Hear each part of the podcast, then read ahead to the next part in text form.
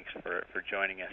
Ted Barassi from Symantec will be moderating the call today. Uh, Ted is a group manager over e-discovery and information risk here at Symantec.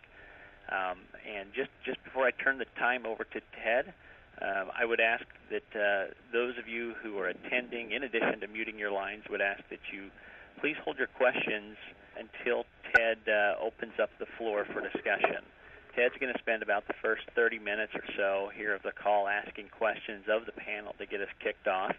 But after that, he will open the floor up to those of you who are attending on the phone, and of course, we would welcome your questions. So, with that, I will turn the time over to Ted Barassi to begin the roundtable with some quick introductions of our panelists. Ted? Uh, thanks very much, Corey. Before joining Symantec, I was an attorney in the financial services industry where I managed discovery projects and uh, so it, it, my my role at Symantec uh, leverages that and, and gives me the opportunity to work with many customers and other experts in the field. So I'm delighted today to be moderating uh, a panel uh, comprised of some true experts in the field, um, and I'll allow them to introduce themselves. But today we're joined by uh, Jim Daley, who's a partner at uh, Redgrave, Daley, Ragan, and, and Wagner, which is a, a firm that specializes in e-discovery uh, Greg Davis, who is a senior vice president and CIO at Webcor Builders, and who has a tremendous amount of hands-on practical expertise in uh, in, in managing discovery projects. And uh, last but certainly not least, George Socha, who is an attorney and manages the electronic discovery reference model. So, with that, I'll, I'll give each uh, individual the, the opportunity to introduce themselves uh, briefly and then we'll talk about the EDRM model and then move into some questions. So, uh, Jim, if you could uh, kick off, please. Thank you very much, Ted. Uh, yes, my name is Jim Daley, and I'm a partner with um, Redgrave, Daley, Ragan, and Wagner. We have offices in Minneapolis, San Francisco, Washington, D.C., and Kansas City. I'm in their Kansas City office. Uh, our firm is also known as RDRW for short. We're a boutique firm, and we focus exclusively on the areas of e-records compliance, reducing electronic records discovery and management risk and cost. We've been uh, in operation for the last uh, approximately three years. Before then, the principal partners, myself and Jonathan Redgrave, uh, Chuck Ragan, and um, Lori Wagner, were the e-discovery partners within our respective law firms of Shook Hardy Bacon for myself, Jones Day for Jonathan Redgrave, Pillsbury Winthrop for Chuck Ragan, and um, And Benson for Lori Wagner. What we try to do, obviously, is partner with um, both suppliers, such as uh, Symantec and others, but also with uh, corporate clients in trying to look at the demands of the new federal e-discovery rules, uh, case law, best practices, and try to look for opportunities and not just um, the challenges that, that we face. Um, what I bring to the table uh, is uh, a background in uh, technology, uh, master's in information services, and what we try to do as a firm is combine that expertise with our complex litigation expertise to find practical solutions. Great, thanks very much, Jim. Uh, Greg, would you like to take a moment to introduce yourself, please? Sure. I'm Greg Davis, uh, Senior VP and CIO for Webcor Builders. we are a large commercial general contractor. Um, we're in the top uh, 50 or so in the U.S. Uh, we are primarily on the West Coast um, and have major offices throughout uh, the West.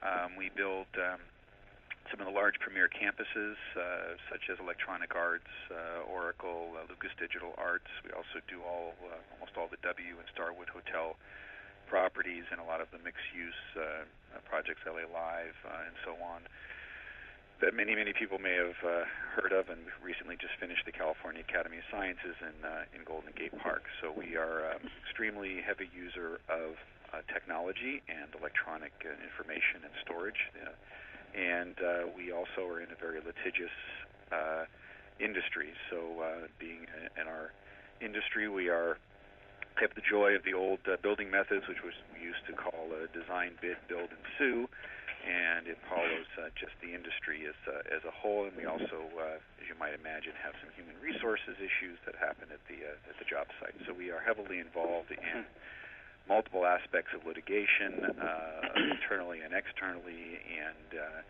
desperately are the uh, kind of the feet on the street that are affected by uh, the federal rules and other uh, e-discovery rules and tools that need to we have to have in place uh, just to be able to comply uh, and produce the information uh, not only for our internal attorneys and staff to understand the uh, understand our strengths and weaknesses in any of these claims, but also to provide it to opposing opposing counsel. So we're kind of the the trenches part of uh, the rules and uh, work very heavily, obviously, with inside and outside counsel to uh, do our best to comply with the in the most cost-effective and efficient manner possible. Great. And Greg, if you could uh, just mention briefly, how much experience, how long have you been doing discovery, you and your team, dealing with these issues? Uh, well, since we pretty much came with Webcor, I mean, we've been dealing with different aspects for 15 years, and it's just gotten uh, more involved and advanced with uh, electronic discovery and PDAs and other hard drives that are in hidden devices and so on and so forth. Uh, so you've really had an opportunity to see the evolution of this whole area over the, the last uh, several years, and most recently with the uh, federal federal rules amendment. Um, okay, George, uh, if you could uh, introduce yourself and then um, once you're wrapped up with that, we'll move on to the EDRM model. Thank you. I was an attorney in private practice at two different law firms for 16 years. In about 1991 or 92, I got pulled kicking and screaming into the electronic discovery arena. But in 2003, I left the second firm I was at to form a one person electronic discovery consulting practice. I work with corporations, government agencies, law firms, and service and software providers, all helping them in some fashion make steps along the road in a positive way toward dealing with their electronic discovery issues. In 2003, with a colleague, Tom Gelbmann, I started up the Socha Gelbmann Electronic Discovery Survey, which is the leading survey on electronic discovery issues. And then in 2005, again with Tom, and as an outgrowth of the survey, uh, we started up EDRM, which then I think is the lead in for us to move to the next slide. Uh, EDRM, or the Electronic Discovery Reference Model, was originally one project, now expanded into four projects that we started up in 2005. We started it up because there appeared to be a great deal of confusion in the marketplace with respect to the, the, the fairly simple question of, or apparently simple question of, what is electronic discovery at a practical level? The diagram you see below is part of what the first group of participants, 62 organizations, came up with in that first project year from 2005 to 2006. And that's what we're going to focus on here. The purpose of this diagram is in large part to allow people to more effectively talk at a practical level about what electronic discovery issues they face and how they should go about dealing with them it lays out a prototypical flow for electronic discovery. That's not to say that all electronic discovery projects follow this flow. They don't. Nor is it to say that every one of these pieces shows up in every project. That doesn't happen either. But some significant parts about this diagram. First, there is a probably somewhat harder to see yellow triangle which is large on the left hand side and gets smaller as you move to the right. The idea is that if you go through an electronic discovery process in an effective fashion, you should get from a totally unmanageably large volume of data to an at least somewhat manageable smaller volume of data. There is a triangle then on the right, relevance, which should increase as you go through this process so that a higher and higher percentage of the materials you continue to deal with as you step through this process are relevant to whatever it is you care about. We have nine boxes here which represent the major steps in this process. Two of them are bookends, which arguably don't even fit into the electronic discovery process, but have a very important role, each one in their own ways. There are then lines connecting those boxes. First, larger ones going from the left to right, indicating the general overall flow of activity, but very importantly, also lines going from the right back to the left, intended to indicate that at any step along the way, you may need to return to an earlier step to expand what you did, perhaps to narrow your focus, perhaps to redo something. So the boxes. The first one on the left information management. Essentially, this means getting your electronic house in order. The better you can do with this, the easier everything that follows will be for you. And the better you do at this, the less expensive and lower risk everything that follows will be. The next box, so that's one of our bookends. Next box, identification. This is really where electronic discovery, as most people think about it, starts. What you need to do here is figure out what matters. Where do I go for information? What custodians are likely to be important? What systems are likely to matter? Do I have geographical constraints, time frame constraints, and so on? To the extent you identify information, then you need to think about what you need to preserve. And preservation essentially means taking steps to ensure that the information you care about does not inadvertently get destroyed or changed. Preservation can be as simple sometimes as locking a computer in a drawer and being the only person with the key. But it can be much, much more complicated than that.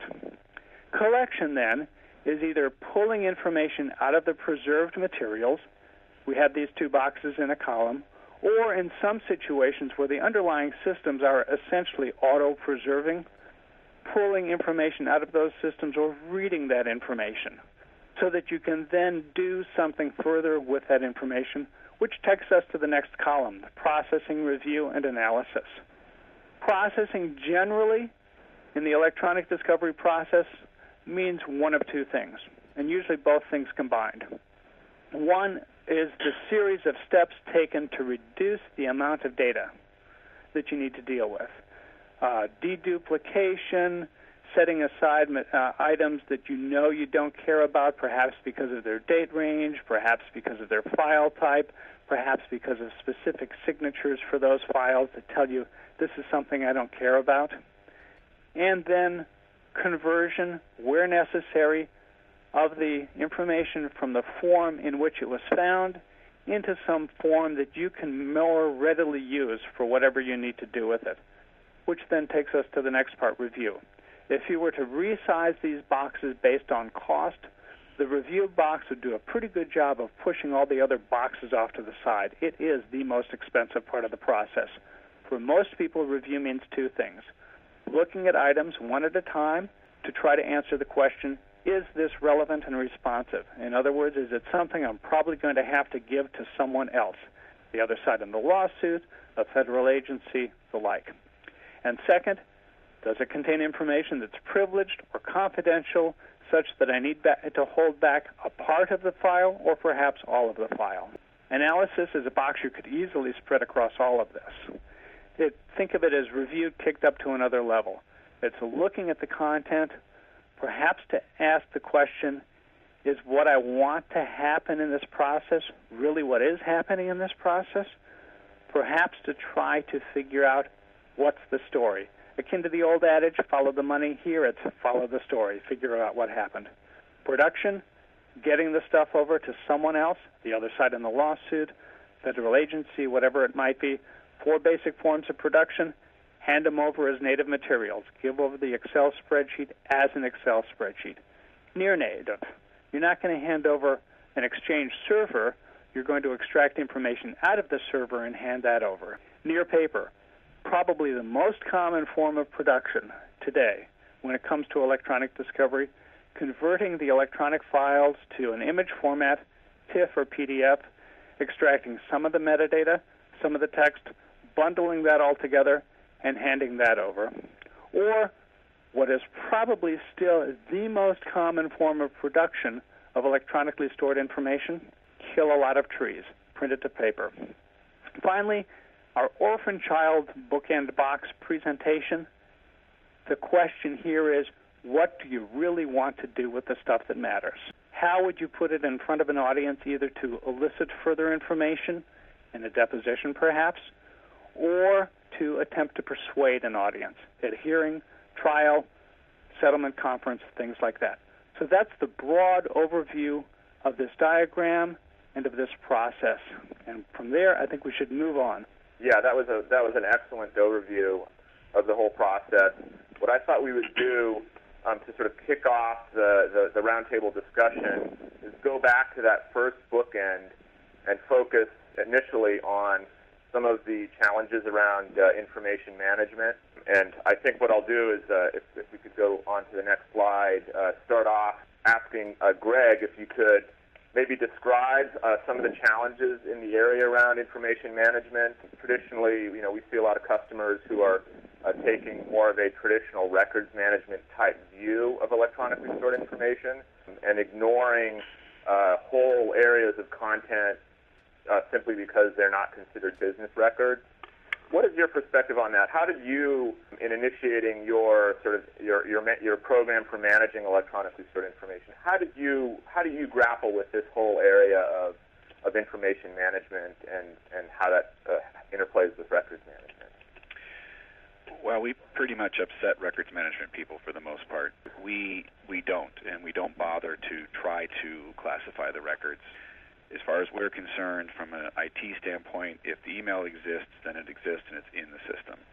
To write rules and try to automate rules to eliminate um, certain things that we try to do based on generic rules is uh, it was way too broad, and we could not get it narrowed down to where we were comfortable with the um, not saving and purging of records. We are on the hook in our industry for 10 years for litigation, especially when it comes to high-rise condominiums and um, those type of projects. So we, in essence, save everything if it's in an email record. If it exists somewhere uh, and it's important, then it's somebody has it, and if it's going to be detrimental to our case in some way, somebody has it. So for us to not be able to produce it or say that we auto purged it uh, is uh, the risks of penalties and the risks of uh, losing a case or making us uh, look like we are trying to hide something are, are way too high. So even something like a lunch meeting may be construed as well. That was the meeting we discussed the $10 million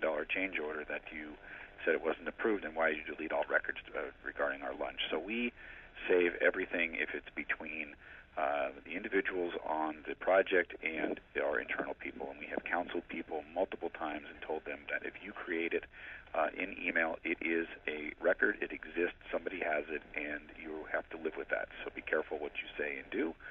That doesn't always work. We still have people that make really, you know, huge mistakes and say things that they shouldn't say. But the reason why we save it is again, it's out there, and if the other person has it and it's been emailed, we can't control who forwards it and so on. Uh, then uh, that record exists. So we account everything as a record as far as IT is concerned. Uh, Ted, this is Jim. Yes. If I could expand on some of George's uh, thoughts um, as well as Greg's, I think one thing that has changed in recent years after December 2006 with the new federal e-discovery rule amendments is that there's much greater visibility with respect to all kinds of information that might potentially be relevant, not just your traditional business records. And Greg did a great job of drawing that distinction but but also there is with the uniformity among the federal jurisdictions and now with the states adopting equivalent of the uh, federal rules, there is quite frankly awareness throughout the entire legal community. And uh, what's happening is what we would call in uh, in movie terms time compression.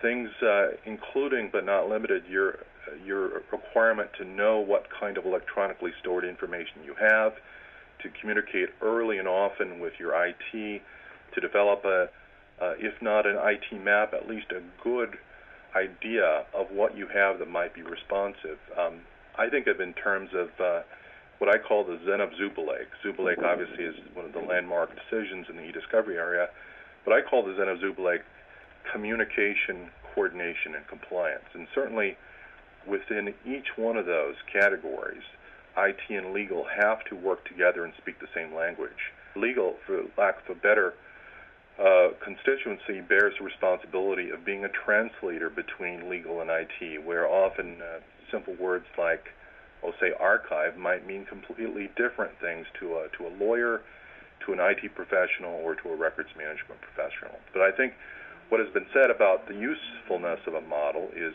is very very important, so that we can be those effective translators. What was said about records management really being information management these days, I think is, is a key point as well.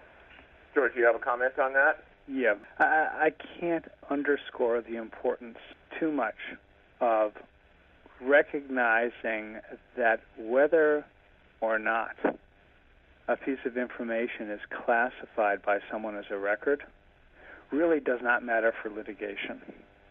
I mean, I've had record managers shouting at me, Who are we to seek information they've declared not to be records? But litigation is about finding information. And the information needs to be found regardless of whether someone else considers it to be important for some other reason.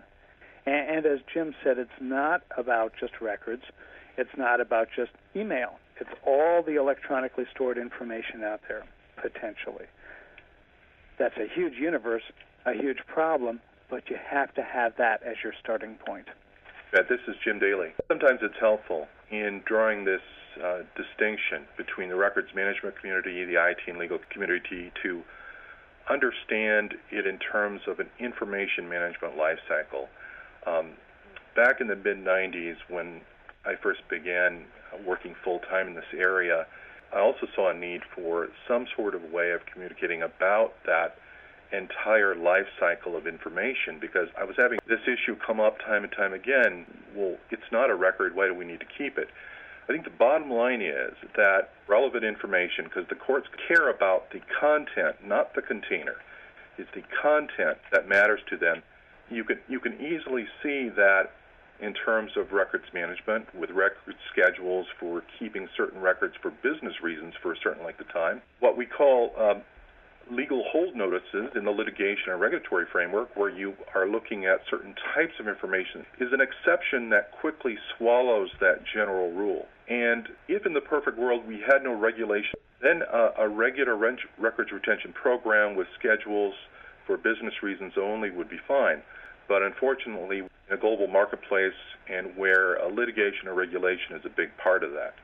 Okay, thank you very much. And I think that that you know there's definitely a, a the, the retention management aspect of the left-hand box does play into to legal hold. Greg, how, how do you deal with this issue? What, what, what sort of preparation have you done to put your organization in a situation to effectively manage legal hold? Who are the players there?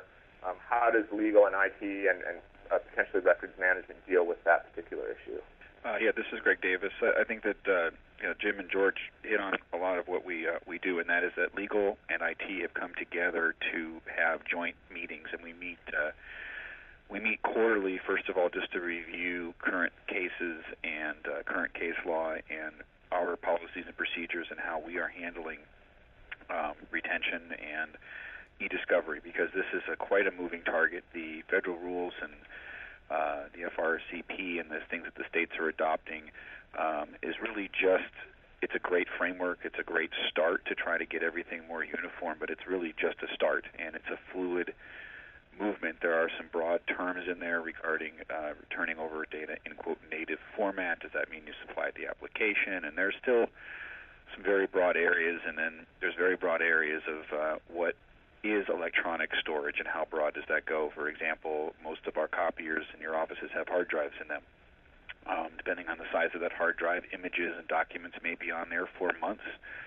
And uh, it, so there are some, you know, this is going to be continually like case law is. Uh, it's going to be continually evolving, and each case will um, uh, there'll be some precedent setting cases over time that need to be monitored. So IT and legal need to come together to continuously be monitoring that, and uh, we use outside counsel as well to help our inside counsel keep up with all of the the uh, moving targets that come. And, and then that being said, when uh, we are presented with a legal case. We uh, immediately have a meeting between the IT staff, uh, myself, and our records uh, electronic record storage person, and we meet with them. We frame the context of the e-discovery.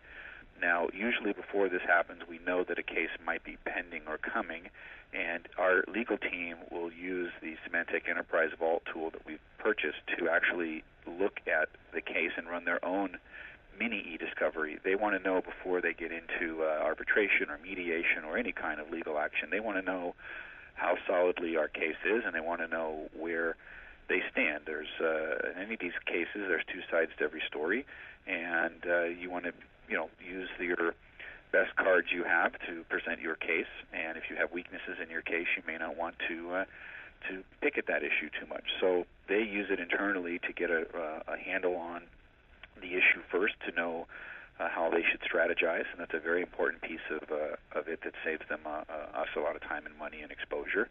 And then when the case actually hits uh, or prior. Uh, within that tool, there's just a checkbox that says anything that I've found in this search, uh, put it on legal hold, and it, uh, it cannot, will not delete or be removed, altered, or changed uh, in the system. So we utilize the uh, the Vault tool uh, extensively since uh, 2002 to do our best to comply with uh, uh, with that. And George, do you is that uh, trend that you're seeing also? Are you seeing more and more companies becoming like Webcor, where they're really taking a proactive approach to managing information and preservation, doing more in-house sort of tech, technology-driven uh, approaches, or are you still seeing a lot of companies out there struggling with uh, these issues? The answer is yes both of those. I, I see a spectrum. Uh, at one end of the spectrum are corporations, generally very large ones, involved generally involved in a lot of litigation, and generally where at least a significant portion of the litigation is high stakes, high risk litigation. To the extent that those corporations are otherwise ones that are inclined to bring capabilities in house. They have a large in house legal department, they have a large in house IT department. They seem to be increasingly inclined to bring these capabilities in house as well. And where they try to do it by putting together a multidisciplinary team, drawing from legal, IT, records management, information security, human resources, and the like, and where they pull in as well at least some of their outside counsel, those are the folks who seem to be having the best success at putting this together. But as you run to the other end of the spectrum, smaller corporations, less litigation, lower litigation costs, and lower stakes, maybe not even an in house legal department, maybe with a substantial uh, portion of their IT function outsourced, those organizations are far less likely to try to pull these capabilities in house, and they probably should not because they don't have the wherewithal to do that. They need to find someone outside who can spearhead this initiative for them and who can control the process following their general directions. You know, it's interesting. I agree with George's comment. It's interesting to note that some of the cases with the biggest sanctions uh, have involved not your classic bet the company case, but in many situations things like um, an alleged unfair uh, firing of a um, of an employee, so employment discrimination or age discrimination. It's not always your class actions or your mega cases that can result in very significant sanctions. Uh, we're seeing sanctions now being levied individually against in-house counsel as well as outside counsel. Recently, I've, I've defended a couple CEOs and CIOs that have been sanctioned for uh, not obeying court orders relating to uh, e-discovery practices. So I, I agree uh, wholeheartedly that it is a sliding scale, and one would hope that this would apply less rigorously to uh, your Mons and Pa corporation. But even there, there's benefit in having uh, the opportunity to use a model, a common framework such as EDRM, and there's a benefit in having an appliance or a uh, set of hardware software that you can look to either by licensing or through the use of uh, a hosting vendor or service where you can get the benefits of that risk reduction and cost reduction. You know, the point that Greg was making is a great one, and that is, you know, a lot of our clients are using tools like the eDiscovery Accelerator to help identify that key class of players, that key group of employees that are likely to have information that might be relevant. And so, in terms of trying to decide who to bother with a legal hold notice um, and who to interact with for the collection phase, that tool can really help uh, define the boundaries in a very reasonable way, as well as then mine the information when it needs to actually be harvested and, and reviewed. So, you know, the the new federal rules obviously they they mean now more than ever for all levels of the company and all sides of lawsuits involving big and small companies. We have uh, even uh, a greater uh, specter of uh, weapons of mass discovery we need to need to deal with. Yeah, and this is Greg, and I think that uh, a lot of these rules and a lot of the things are also being adopted by just labor boards and other civil types of proceedings or other things that people don't hear about that much in the news. And you're seeing that those arbitrators of uh, of law that can wield tremendous penalties against companies. Uh, uh, that people don't hear about, you're seeing them adopt this more and more and expect that type of level of discovery to show up at very simple things like a minor uh, what may appear to be a minor overtime case or uh, a minor didn't take enough lunch break cases. And those cases are being blown up and become mountain out of molehills if the companies and organizations cannot produce the uh, records uh, from those cases. And those civil penalties can be quite steep, and the small mom and pops have to really worry about that because they probably don't have insurance coverage for that. And uh, it could bankrupt their small business by a simple overtime case. So their their risk is extremely high uh, as they start using uh, all these electronic tools to help their employees in a small to medium business, they're the ones that are really getting hurt uh, or have the potential to get hurt unless they take this stuff seriously. Yeah, just a quick footnote. Um, most of the sanction cases over the last seven to ten years have involved unstructured electronic information such as email, and they've also involved situations where the corporation have lost credibility by making inaccurate or incomplete representations, often several times. So that lack of knowledge of yourself, that key component of kind of communication and coordination I talked about, and that translation uh, between IT and legal is is critical to the process. You know, having frameworks to help in that communication, unlike the EDRM model, is is an essential part of the solution. This is George. To, to reinforce what Jim said, one of the ways I see that communication breaking down is where corporate legal and IT are talking with each other, and they both think they're saying the same thing and talking about the same thing.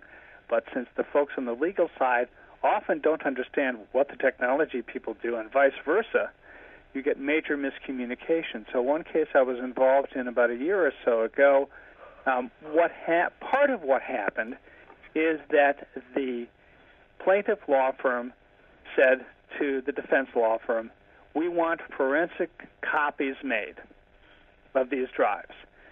The law firm then transmitted that to the in-house counsel. The in-house counsel said to the IT people, "Make forensic copies," and the IT people said, "Got it. We'll take care of it." But the copies the IT people made were not forensic copies. They captured active files, but they did not capture anything else. And this miscommunication did not come to light until I think about a year and a half later, at which point there was nothing to do to remedy or correct the problem that had been created. And, and all sorts of uh, difficulties ensued from that that could have been avoided if the two sides, the legal and IT sides, had done a better job of communicating with each other and if each had understood the shortcomings of what it was understanding and what it wasn't understanding, was able to do and not able to do.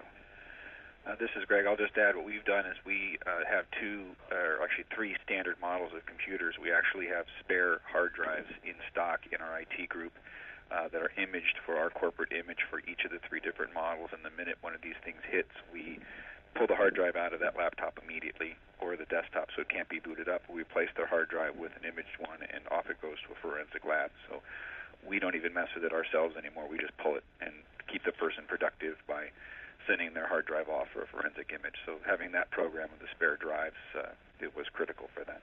You know, another example that expands this risk of lack of communication or lack of effective communication is a situation I was just involved with a couple weeks ago, where a multinational corporation wanted it wanted to move a data center located in Germany to a place in the United States to consolidate operations. Okay, it made sense from an IT perspective, but no one thought to ask legal about it. And sure enough, those that are multinational corporations are subject to all sorts of different regulations, including the European Union's Data Protection Act, which prohibits the processing or transfer of information unless it's under certain circumstances with certain protections. And there are penalties up, up to including criminal and civil liability uh, for individual officers. There's the potential for debarment from uh, doing business in the entire company. The rules are very, very strict. And with the European Union flexing its muscles, uh, looking at itself more and more as the United States of Europe, there's more. There are more and more both criminal and civil actions being taken. Well, in this particular case, unless, if that had not been caught as part of a, an audit and assessment that we were doing of their IT uh, infrastructure, that could have led to significant uh, issues. And the problem is um, either one side or the other does not know what they don't know.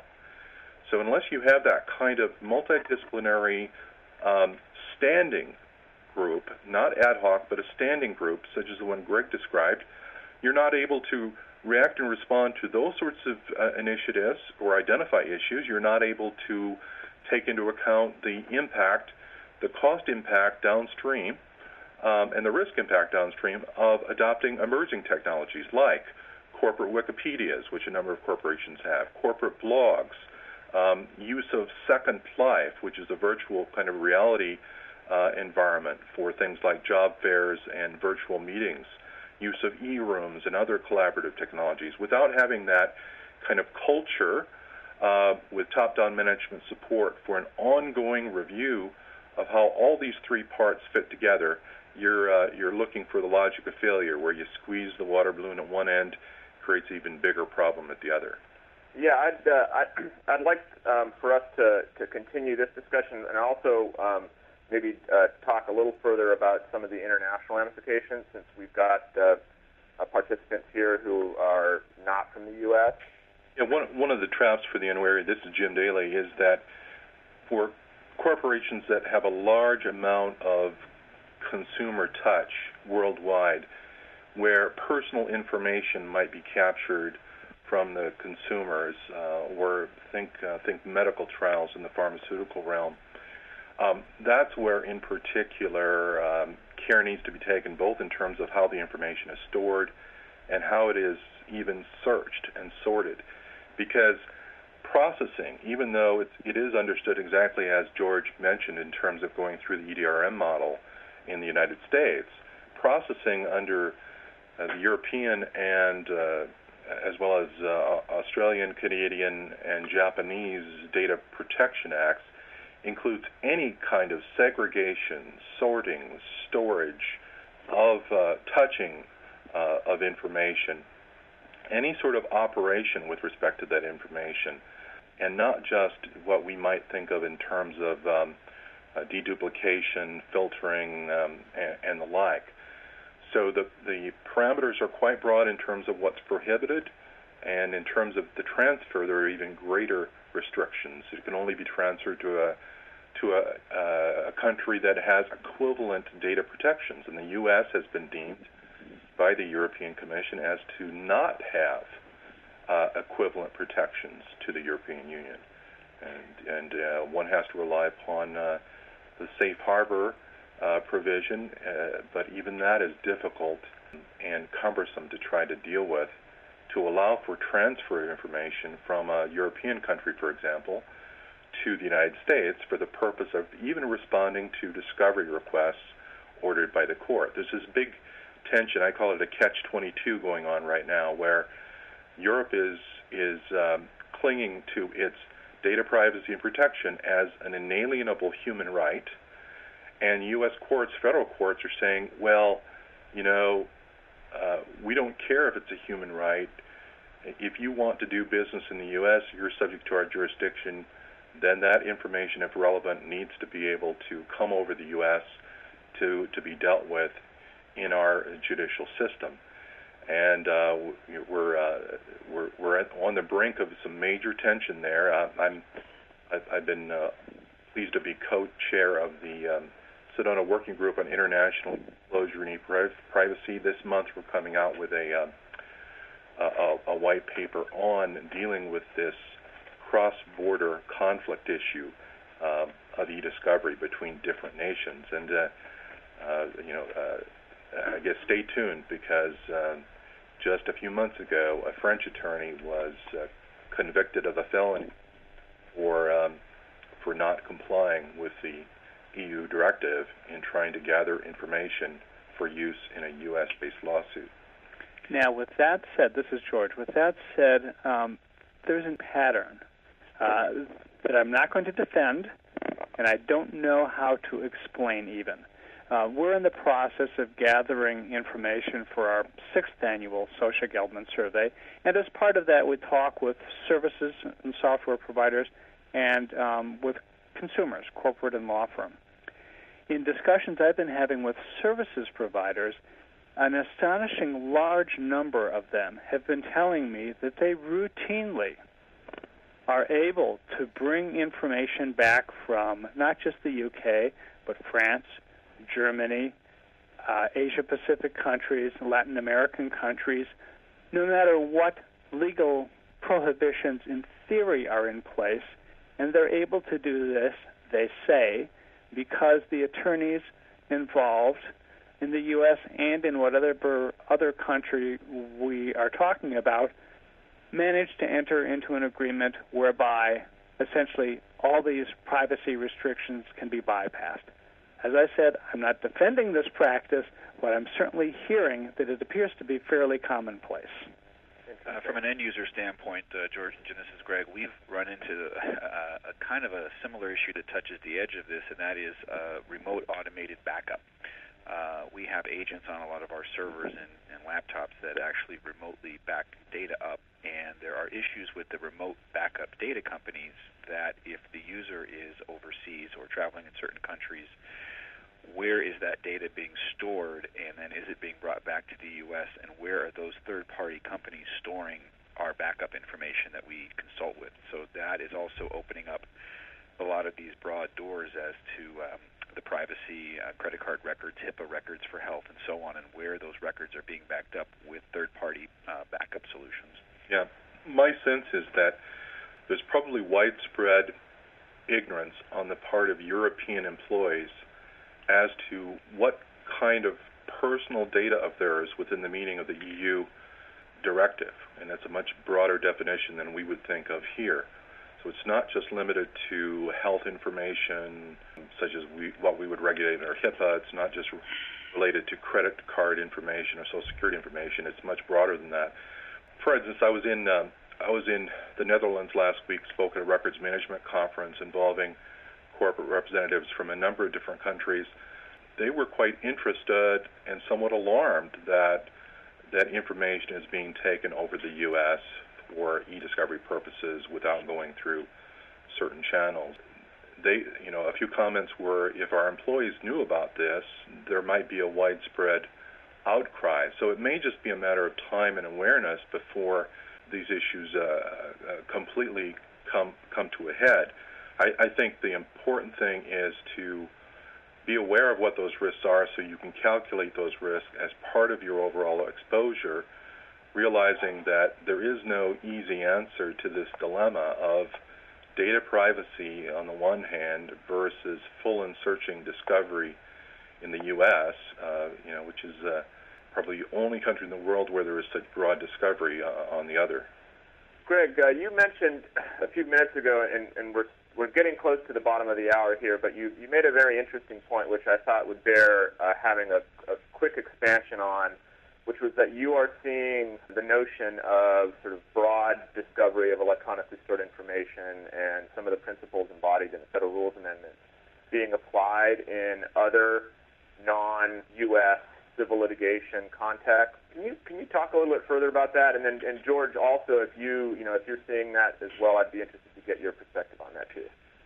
Uh, it, it was in the U.S. that we're seeing it, but we're seeing it with uh, labor boards, uh, union hearings. Uh, you know, we're seeing it propagate down that uh, that is the framework that they're referring to now. That this framework has been established that they're using for bringing information to those hearings, which have a far less uh, burden to prove uh, than than the courts for uh, leveraging fines and, and other things. So we are constantly involved in uh, all kinds of uh, civil procedures, whether it be building permits, whether it be uh, um, uh, other other aspects of our cases, whether it be labor boards, whether it be union boards, and so on. And they, you know, they're uh, they are using the FRCP as their as their framework. So we're starting to see their broadening of discovery and expecting companies and corporations to present this information that they would expect you to have, and the excuse of well we don't have it anymore, and well we can't find it, uh, we don't know if that, that exists, and so on, is not flying, and uh, we you you will lose. I mean they will, and their burden of proof again is far less than than the court. So um, it just makes it even more important in our in our minds to have the proper tools, prepare for this, understand that it is part of doing business today, and keeping abreast of all of the changes in uh, in the discovery because it is a moving target, like George uh, and Jim uh, alluded to, and it's very very important. Uh, for, in my opinion, for companies to uh, to take this very seriously. Uh, this is George. The two aspects to that: one narrower, one much broader. I am seeing state courts where they do not yet have guidance from the um, state equivalent to the federal rules, often looking to the federal rules for guidance. And along with that, the state court systems are rewriting or looking at rewriting their rules, at least many of them, and many of those are using the federal rules as a basis. The broader point, though, is that the federal rules changes really are reactive and intended to reflect the best practices of what was you know, that were already in place. And those practices, in return, reflect an underlying need that, that runs through all of this and, and is why we are not going to see this area disappear. Attorneys involved in lawsuits, investigations, anything like that, and other investigators similarly situated need to find the facts. Historically, we went three places. We sucked information out of people's heads, depositions, taking statements, things like that. We looked at tangible objects. We're still looking at the rivets from the Titanic. And then we went to paper because that's where people recorded things. Well, now things are recorded in much greater quantity than ever on electronic media of some sort and often recorded only there. So if as someone conducting an investigation, you're going to try to find the facts, you need to go more often than not, probably really virtually all the time, to some form of electronic medium to look for some form of information stored in an electronic form. And for the moment, at least, the federal rules provide the best formalized set of guidelines for uh, a, of an overall process within a litigation context. This is this is Jim. I, I agree with George. I, you know, certainly whoever is judging our conduct, whether it be a private litigant in in a case, a judge in that context, whether it be a regulator, whether it be a prosecutor looking at obstruction of justice charges uh, for not keeping proper financial records, they're they're expecting that we know the facts. And the sad reality is that, particularly in any organization of any size, of any duration or length, no one person or even small group knows what all the electronically stored information is, let alone where it's located, let alone what's active and inactive uh, versus what's legacy and not reasonably accessible, and what it would cost to gather it up and, and deal with it and process it and spin those tapes. No one no one knows that information. That information hasn't been gathered. It hasn't been part of the culture. It's part of the strategic inflection point where we uh, lost track of records management as a function when it came to electronic information. And because of that fact, you know, we have number one created a situation where, with this time compression under the new federal rules and this need to be uh, prepared for meet and confers early on, where you're describing what kind of systems you have and what kind of data you have, and, and you need to be prepared to put up an IT witness to talk about your electronically stored information. Um, there's not enough time to catch up unless you try to get ahead of the curve. You won't know the facts until you do that preparation. So, and then that not only creates a risk, but it also prohibits the opportunity, which I think is a, is a major benefit of George's model. And that is to say, at every uh, juncture along that model, there are opportunities to save money and streamline costs and effort. And unless you uh, unless you are able to map those out by knowing your systems, you'll avoid the uh, you know you'll have increased risk of incarceration and no return on investment. So you'll be you'll be turning ROI on its head, as it were, and you're not going to be in a position to make lemonade out of lemons. You know, I think one of the good news stories here is that with the proper combination of tools, hardware, software, certainly Enterprise Vault, eDiscovery Accelerator are, um, you know, top of the pack in that regard. You can actually save money, not just on the IT side in terms of single instance storage, not just on the records management side in terms of creating an atmosphere for uh, uh, soon to be um, a more regularized classification and categorization of documents, but as well on the legal side in terms of reducing that funnel that needs to be reviewed, as, and and also in terms of reducing the amount that your own attorneys need to get their arms around, in often duplicate, triplicate, and worse systems um, that uh, only kind of replicate the problem.